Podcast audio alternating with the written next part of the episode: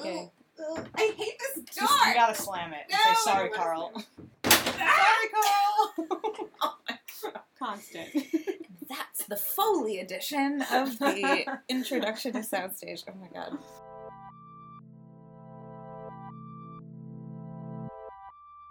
Hi. Hello. We're in the same room. We're in the same room. This is allowed. Is this allowed? so, what are we listening to this week?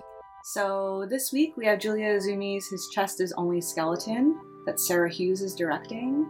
We're so excited. It's an all-star team in general. There's so much intimacy and language to this one. There's something about it that's so specific, so poetic and full of words and feelings and associations between one line to another, one scene with the next scene or with the scene that we heard before. It's very associative in a way that's, yeah, if you think about the way that poetry moves and connects ideas, themes, images, feelings, that's how I really get inside this piece and then suddenly feel like I'm literally in like a living organism made out of Julia Izumi's words. It's just, it's incredible. And it's, um, it's almost like the words create music and it's rhythmic and comes with a soundscape, even without Van Jang's incredible soundscape work and mm-hmm. everything else that's in this piece. There's like a layer that actually lives within the words themselves. Mm-hmm. And yet, this one's also really like, I mean, I, I laugh out loud listening to certain parts of this, partially because it's just so honest and just gets right to the heart of something. So, just very excited for listeners to be on this ride, but really just like love the experience of moving through how the words flow and how they build up and accumulate and become something that like lives inside you as this like nugget of strangeness that Mhm. Julia gave us to then go through our days with. It's just I I love this piece. That nugget of strangeness. I love the way you're associating this piece to music, to poetry, because I do think what we talk about when we talk about theater, very often it does overly focus on what was the beginning, middle, and end. Like, did I like it or did I not like it? Did I understand it? Did I not understand it? I think a really interesting, maybe a reflective question as people come to the end of this is just going to be where do you feel this piece in your body and what does it make you feel? It's a really beautiful exercise of trying to map emotion and Mhm. memory and experience in words when we just know the words are going to fail the lived experience anyway. Absolutely. And it knows that, you know, and it's still chasing it and it's sort of unflinching in its in its knowledge of that and in what it's trying to grasp at constantly. That just pierces you with its like Mm. clarity. Ultimately, I almost don't want to ruin for this audience who gets to listen to it. You're so lucky. If Julia Izumi's words are indeed creating an organism, what would that organism be? First thought would have to be a whale. I've clearly seen Finding Nemo. And uh, you should clearly return to this incredible intro after you listen to this play. You'll get more out of it. Here we go.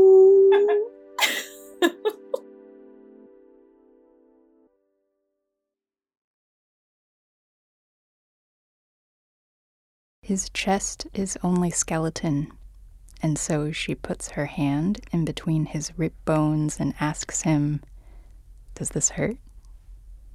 No, Does this? No. Does this? Yes, Sorry. I'm kidding. Do you miss the flesh that used to be here? Only sometimes. I miss my pulse the most. May I put my hand where your heart used to be? Sure. Bum bum. Bum bum. Bum bum. Bum bum. Okay. You hated that. No. It was sweet. You just can't be my pulse. But I want to be your pulse, and your lungs, and your spleen, and your left pinky. I still have my left pinky. I can still want to be it. You can be so many things better than my pulse. A nurse practitioner, an organ donor, the ocean, the weather. I can't be the weather. maybe you can if you try. I honestly might not have the constitution to be a pulse, to be that consistent and constant. I think all I could be is an ant. You'd be a great aunt. That's only if my brother's children have children. Clever. I'd be scared for you if you were an ant. There are so many feet you could get crushed under. But there are so many cracks to hide in. I think I'd live longer than the average ant, and I'd get to live life in the way I've always dreamed of.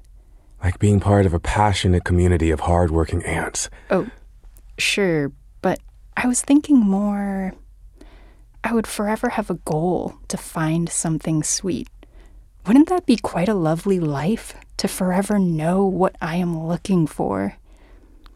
Even if I got separated from my family or went far off the trail, I would keep following scents, stumbling upon each thing and asking, Are you sweet or are you not sweet? The ant that I am could travel the whole world this way, following sweetness through mountains and gutters, across flat bicycle tires and open toes, and maybe even into the more intimate spaces, like a sack of rice or a CD case, or between the entangled thighs of lovers. And maybe the ant that I am would climb its way into a womb and maybe search among the proteins and the organelles for something sweet and maybe reemerge back into the world, still searching. And the world will see a woman, but the woman is also the ant that I am. And everyone will tell the woman who is the ant that I am that I am searching for love. But I am actually still searching for something sweet. And maybe one day the person who is the ant that I am will turn to someone and say, I would like a taste of your sweetness. Oh? Your sweetness. I can smell it from here. I would like a taste of it. You mean, uh, taste like. Kiss? Oh, no, just a taste, which I suppose may feel like a kiss if your sweetness is in your lips. Is it? Uh, it could be the grapes I just ate, uh, which may be lingering on my lips. It's definitely not the grapes. The sweetness is your own. The grapes were mine. I bought them. No, the grapes belong to, or rather, found belonging in the vine from which they grew. Your sweetness finds belonging in you. But what part of you? What is a common source of people's sweetness? Sometimes it's a tender organ, sometimes it's something hereditary, like a disease. Is there something that runs in your family? Yes. Rage. Everyone has rage. Not the kind that runs in my family. Our rage is a very dangerous kind. I don't know if I would call that a disease. But I think that it might be hereditary, and I think it haunts me. Much like a disease. Have you inherited it? Sometimes I'm scared that I have. Well, I doubt that if you did inherit that rage, it would manifest in a sweetness. But perhaps the history of all the rage before you may have hurt your organ, and your tender organ is your sweetness. Then I suppose it would be much harder for me to get a taste depending on the organ. What about yours? What is your sweetness? I don't have any. I find that hard to believe. Why? We just met. You don't know what kind of person I am. Well, you seem sweet. You probably think that because of your own biases, but alas, I have no sweetness. It was sadly carved out of me long before I was even born. That's why I am forever looking for it. What will happen when you find it? Oh, I find it often, but it never fills me, so I have to search for more. But I don't think I will ever be full. The well that was carved was just too deep. Where is the well? In my spleen. It's very unruly. It likes to scream, and that upsets my stomach. How does the well scream? Very well. The well in my spleen is also the ancient well of Bancho, which screams because a woman drowned in it. How did she drown? This woman worked for a samurai who favored her among all the other servant girls, and so he made her responsible for protecting his ten heirloom plates. But one day, one plate goes missing, and in a rage, the samurai cuts off her left pinky. He tells her that if she doesn't find the tenth plate by sundown, there will be hell to pay. She counts the plates over and over and over, blood trickling from her hand until the plates are stained crimson. But every time, there are still only nine. At sundown, the samurai returns. He says he will spare her life if she agrees to be his lover. She refuses, and in a rage again, the samurai takes her body and throws her down the well, and she screams in so much anguish that the well screams with her. It is said that after that night, the samurai was not able to get a single wink of sleep until the day he died. For every time he closed his eyes, all that would ring in his ear was the hollowed voice of the woman he killed, counting 一一枚、二枚、枚、三枚、三枚、五枚、四六枚、枚、七枚、五八枚枚、九枚。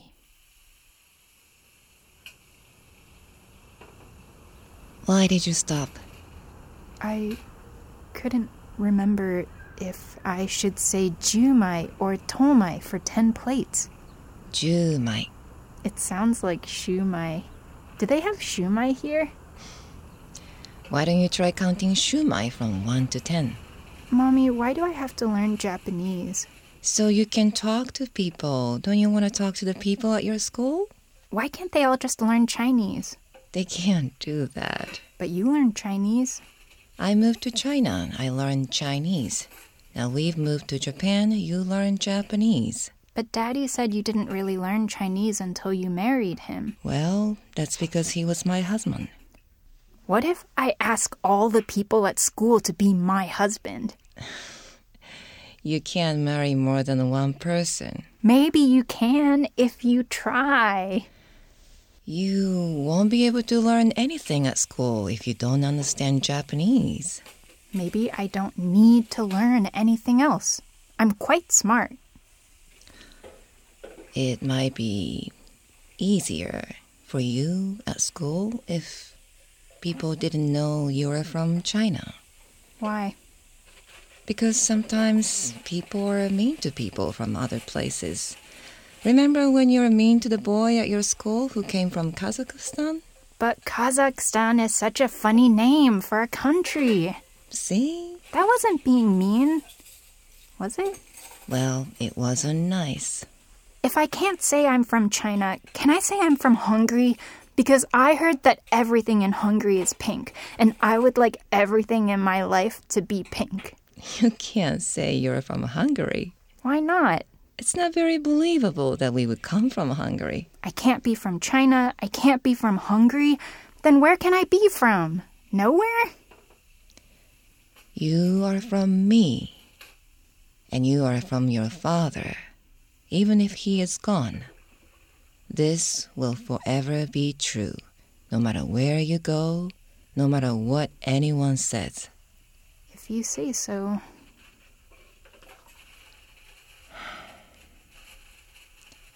Okay then.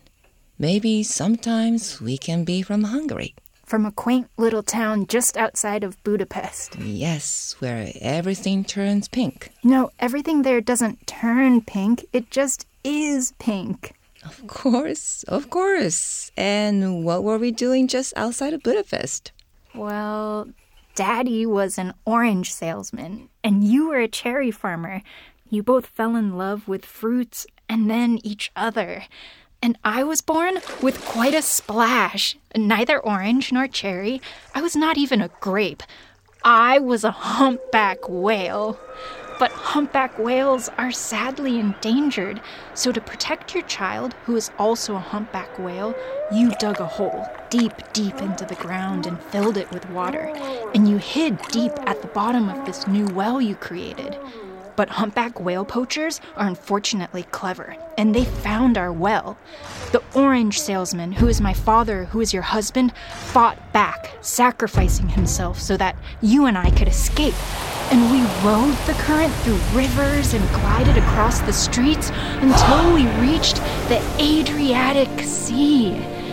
And you turned to the humpback whale, who is your child, who is me, and with tears streaming down your face, you told me, whatever happens, we will always come from each other. And you said to swim far, far away from the land. And that is what I, who is the humpback whale, who is your child, did. And I lived out the rest of my days swimming the ocean with memories of the cherry farmer and the orange salesman and the languages we spoke together fading far, far away until I become quite old. And in my final years, perhaps I look back upon my life and say,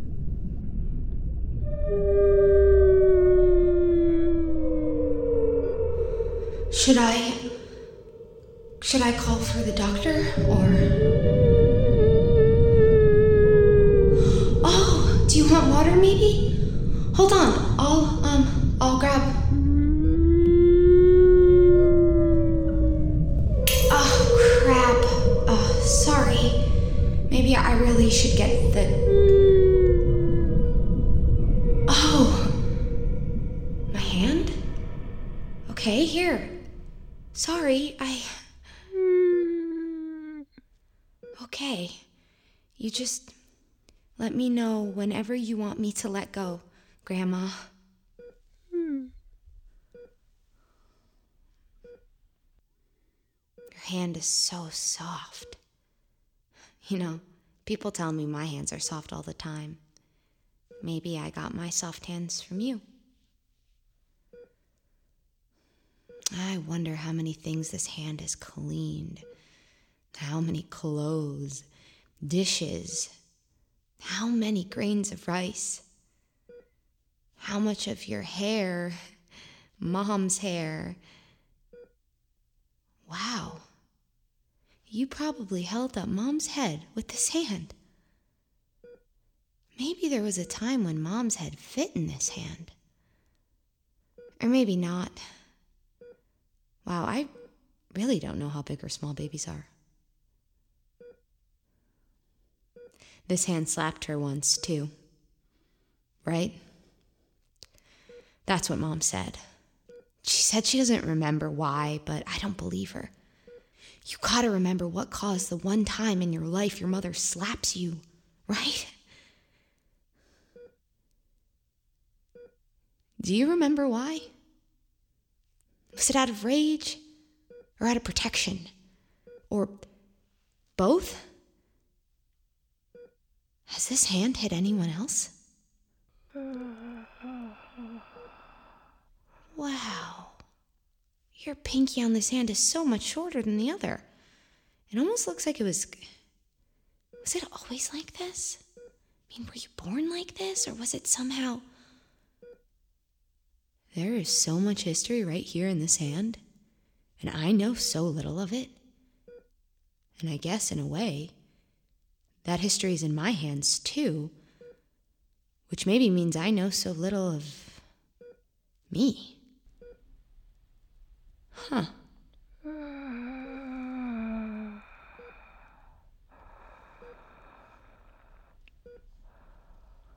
I really wish that the last time you held my hands, they had become hands that had done so much more, or made so many more things, or helped more people, or cleaned more, or held your hands more. Not that this is the last time. I mean, obviously, you're going to be fine. You're going to live forever and outlive us all. And.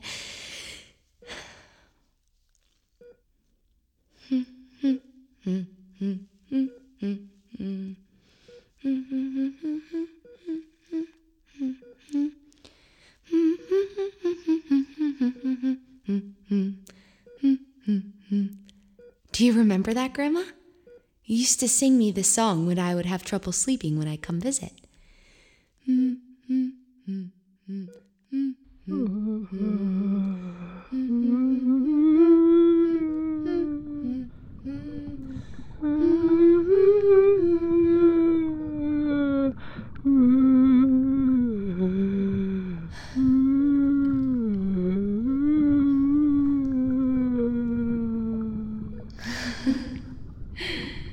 You could really live forever if you were a song. Like, I will sing this song to children who will sing it to children when they're adults, and so on and so on. And then you could be wherever the song was, whenever it is sung. Like crickets could sing the song on a warm July night, and there you would be, on some rocks in a field somewhere.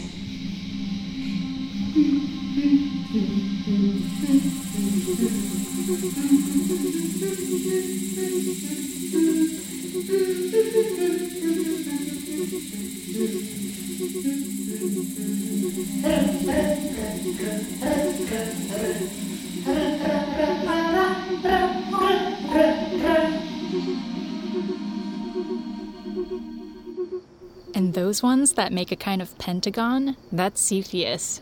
And that string of them there, and that other string, that's Perseus. And that zigzag one is We know that one. That's Ass Iopium. Cassiopeia. Our name is better. Cassiopeia was locked up in the stars as punishment by Poseidon for being too beautiful. That can't be true. Well, it is a myth. Those stars there are part of Cassiopeia, but they are also the black tortoise of the north, Xuan Wu, one of the four guardians. Do you think they get confused? Being multiple things? They're probably used to it by now, don't you think? I don't know if one can ever be used to being multitudes. By the way, we've been meaning to tell you, we're breaking up. Oh, that's so sudden. Sudden and quick. Lightning will strike us and break us up. I didn't think lightning could break rocks. Well, we're tough. You are tough. Thanks. But we're also rhyolitic tough.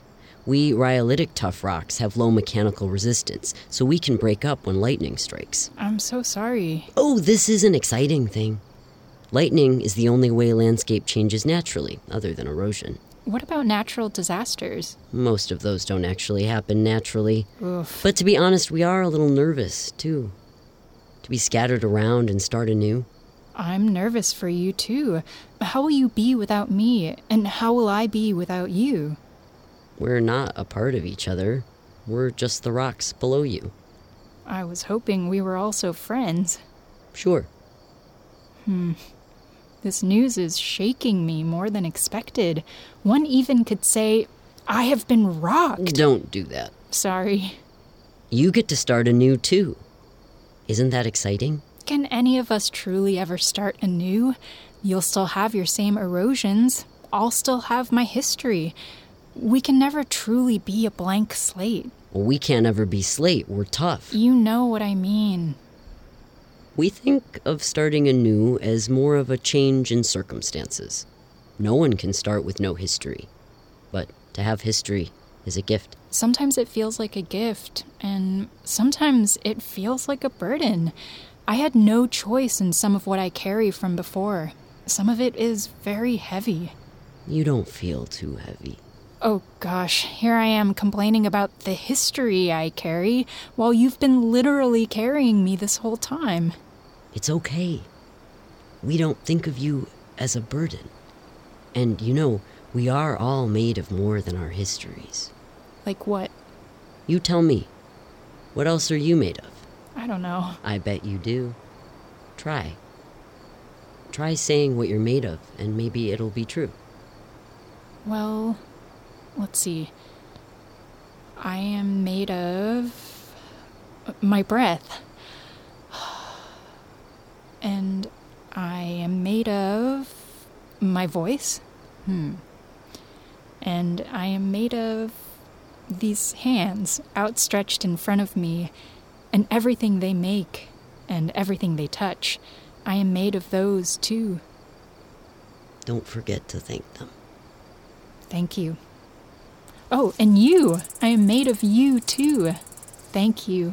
You're welcome. And I am made of that sound, and that sound is exciting. And I am made of that breeze, and that breeze is comforting. And I am made of that pollen, and that pollen is prickly. And I am made of that shadow, and that shadow is lonely. And soon I will be made of rain, and the rain will be warm, and the rain will trickle.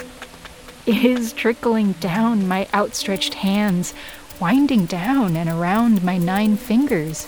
And the rain that has made me falls into the dirt, and the dirt nourishes the grass, and the grass is green.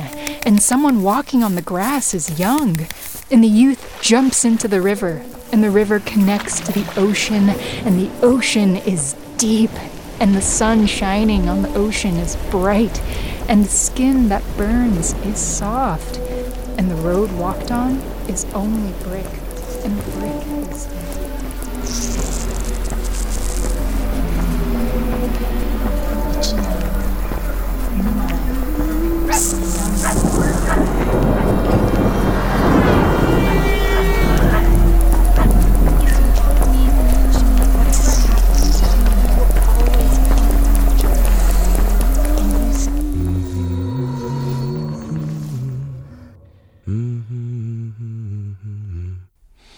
song being sung is familiar, and the voice singing is sweet, and the sweetness is coming from his chest, and his chest is only skeleton. And so I put my hand between his rib bones and ask him, Does this hurt? No. Does this? No? Does this? Yes. Sorry. I'm kidding. Do you miss the flesh that used to be here? Only sometimes. I miss my pulse the most. May I put my hand where your heart used to be? Sure. Bum bum, bum bum, bum bum, bum bum. That's sweet, but you can't be my pulse. Maybe I can if I try. But I would never let you. Because then where would you be? In your chest. Then you wouldn't be you. I would be me, just a me that is a part of you. Isn't that better? No.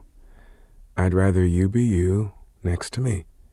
And I'd rather be me next to you. There must be something else you would rather be. Maybe. But no. Not really. What about a warm July night? I can't be the weather. That's too much responsibility. What about a humpback whale? Then I'd be endangered. What about my missing left pinky? Oh, that's tempting. I can be your pulse, and you can be my left pinky. Why isn't it enough for you to be you next to me? I would like to be what you miss, so you won't miss anymore. It can be good to miss. It means I have history. And to have history is a gift. But wouldn't it also be a gift to be each other's missed parts? But do you miss your left pinky? Well, I guess I can't really miss something I never had. Then it's not a fair trade. What if what if we make a bet? I will count your ribs, and if you have all 10 ribs, well just let us be. And if one is missing, you'll let me be your pulse. There should be ten. Then you have nothing to lose. Mm. Okay. Okay. One, two, three, four, five, six, seven, eight, nine,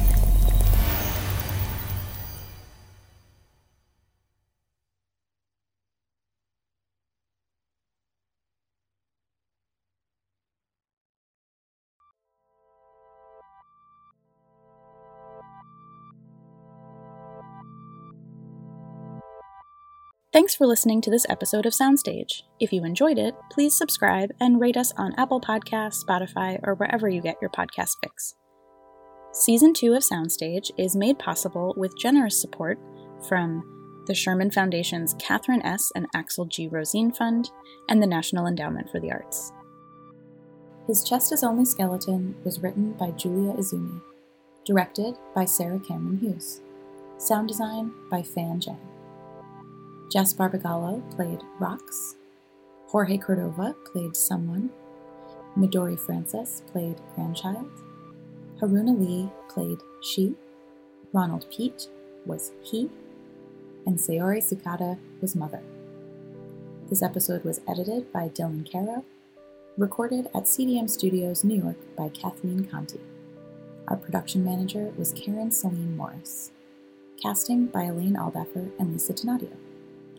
The series line producer is Allison Koch. Our intro music is by Emily A. Sprague. Special thanks to Jenna Reddy. To learn more about Playwrights Horizons and how you can support more theatrical adventures like this podcast, visit us online at phnyc.org slash soundstage or text PHNYC to 44321.